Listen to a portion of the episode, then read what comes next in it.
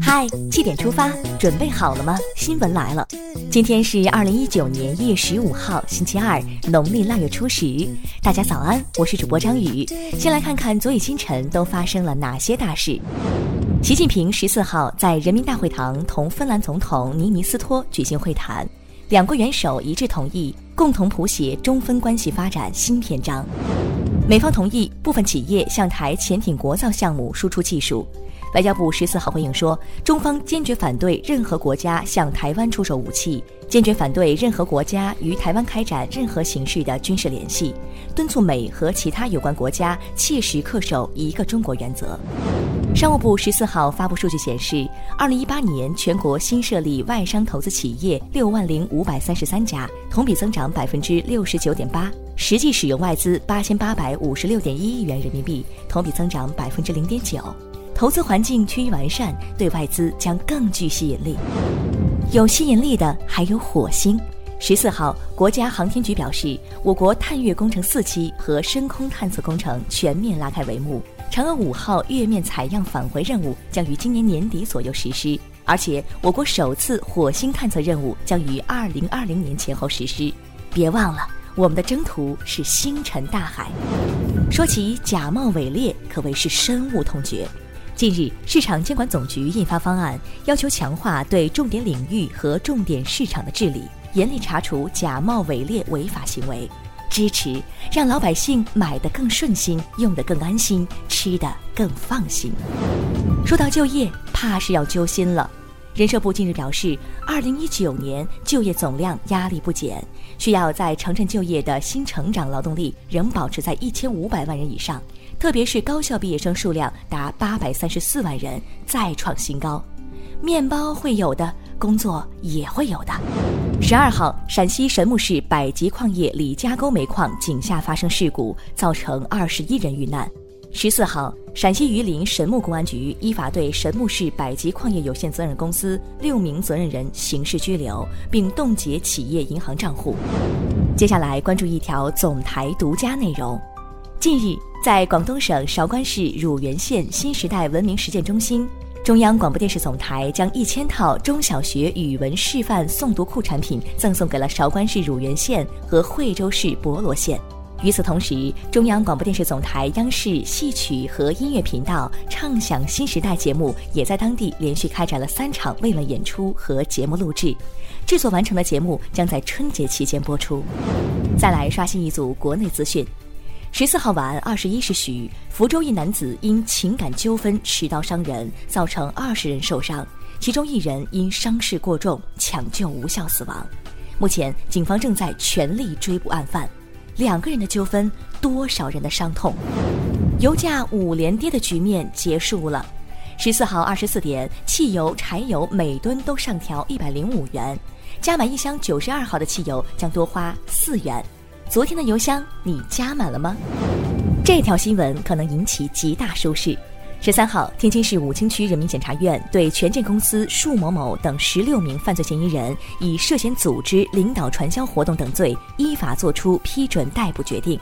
权健倒掉，切莫狂欢，传销乱象仍在肆虐。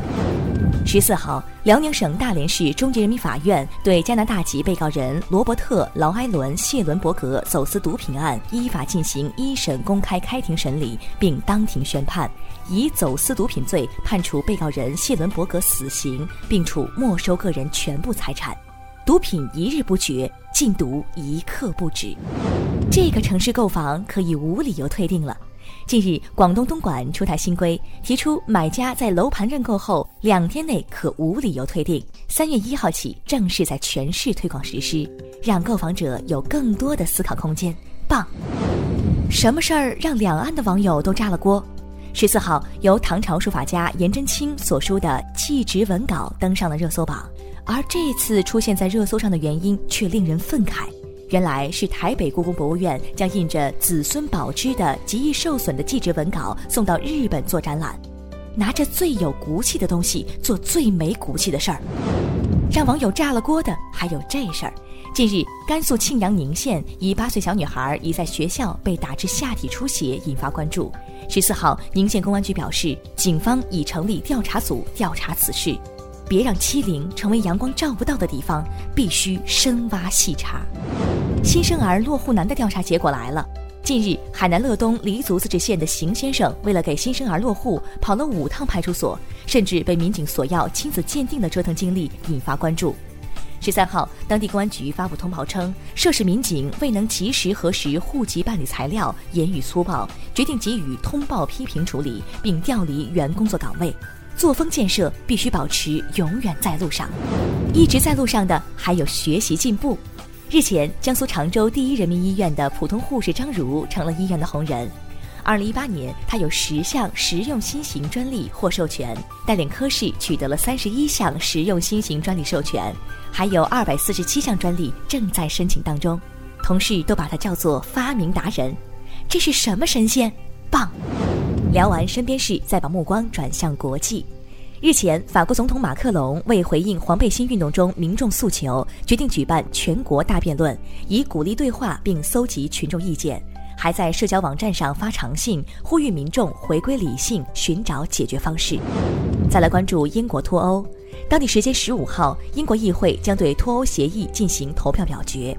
此次表决将直接关系到英国脱欧进程的走向和命运，备受全球各界及市场关注。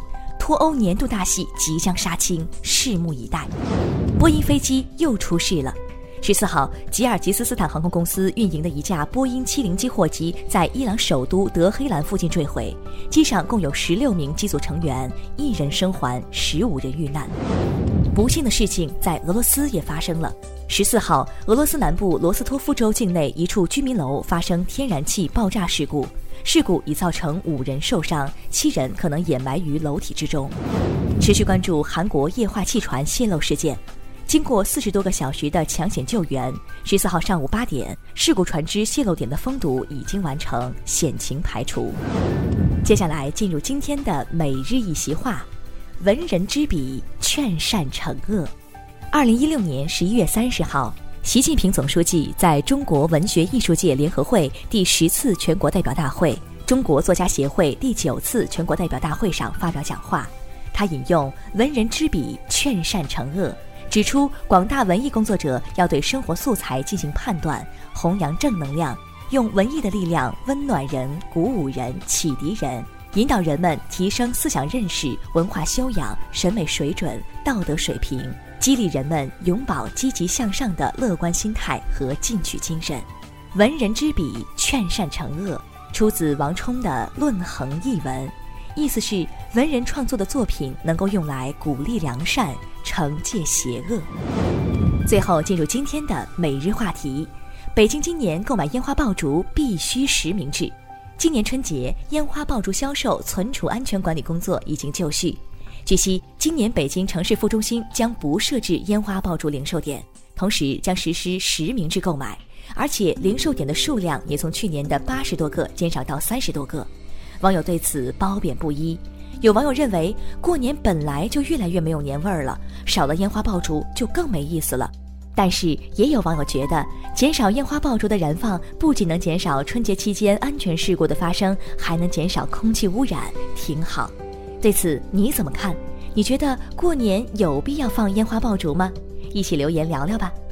好了，今天的七点出发就到这里，更多精彩内容请关注央广新闻微信公众号，咱们明天再见。